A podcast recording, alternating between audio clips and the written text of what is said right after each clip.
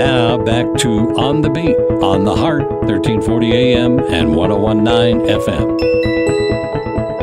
You are On the Beat on 1340 AM and 101.9 FM. I'm Tommy Lee. Thanks for joining us on this Wednesday. And a lot of avian enthusiasts still wondering when they'll be able to get their bird baths and bird feeders back out in the yard to be able to see their fine feathered friends who always come to visit. But the question mark is still there. What's going on with the latest on that disease? And to join us with that from Audubon, it is Marnie Urso joining us this afternoon. Hello, Marnie. How are you? Good morning. I'm fine. How are you? I'm well, thank you. What is the latest on this mysterious bird illness that's been impacting everybody in northern Indiana and their bird feeders? Yeah, well, unfortunately, it's still mysterious. For the past several weeks, Audubon and our wildlife partners have been fielding some troubling reports of sick and dying birds all across the Great Lakes region, and Indiana has sort of been the epicenter of that. Things like blue jays, common grackles, things that we do see in our backyards are being impacted. And so it's still just following the Indiana DNR guidelines, which is to take down feeders, report anything that you're seeing in your backyard, and still need to help our feathered friends social distance, if you will, while we figure this out. Absolutely. And the Audubon Society is partnering with local officials and health officials to try and figure out what's going on. So it's all hands on deck right now. Yeah, absolutely. Birds are an indicator species. When there's something wrong there, it's really important to pay attention. It's a really particularly interesting and important time to be paying attention to birds. They're facing a lot of threats right now. And so this is one of them.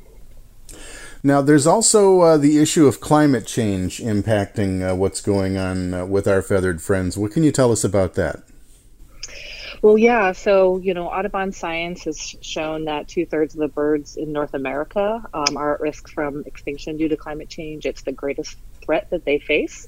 And it compounds all the other threats, right, that they're already seeing, like habitat loss, outdoor cats, things like that are impacting their numbers. So we're really advocating for public policies at the state and federal level to address climate change. Right now, there's a bill in Congress called the Growing Climate Solutions Act that engages the farming and foresting community to do sustainable practices to help curb carbon emissions. It's a great win-win situation, especially in Indiana, where over 80% of the land is either farmed, forests, or woodlands. So it's a way for everyone to get involved. We, just passed a bill in the Senate, and now we're working on one in the House. So, we are encouraging folks to contact their decision makers, like Congresswoman Walorski, and ask her to support the Growing Climate Solutions Act.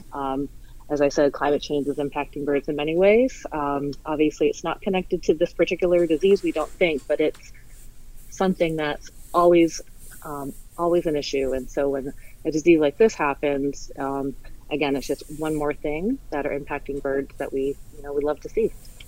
Marnie Urso joining us from the Audubon this afternoon. And one other thing, there's for people who want to take their bird loving to the next level and find out how they can really become involved in everything that's going on, there is an event in Indianapolis this week. Yeah, so we're doing a series of events called Birds and Brews. We're really excited. This is our first one. It'll be in Indianapolis, and we're getting together our membership and people, around town that are interested in birds and hearing about how to help them. So we'll have the sustainability director for the city of Indianapolis. We'll have someone from the Indiana Department of Agriculture. We'll have our federal policy expert coming in from D.C. to talk about public policy solutions, and so everyone gets a free beer if they show up and register and join the conversation. It should be a good time, and that's Thursday night, 5:30 to 7. All right, and once again, you can learn about all of this at audubon.org. Yeah, and if you want to reach our Great Lakes office that has the specific information, it's gl.audubon.org. Okay. Thank you so much for joining us this afternoon. Marnie, have a great day and good luck with the event. And thank you so much again. And we'll keep in touch with you to find out the latest as to what's going on with the bird illness. yeah, well, thanks so much for your interest in that, and looking forward to the conversations. Marnie Urso from the Audubon. That's AUDUBON.org if you want to check it out and learn more online. We've got more on The Beat coming up on 1340 AM and 101.9 FM, The Heart.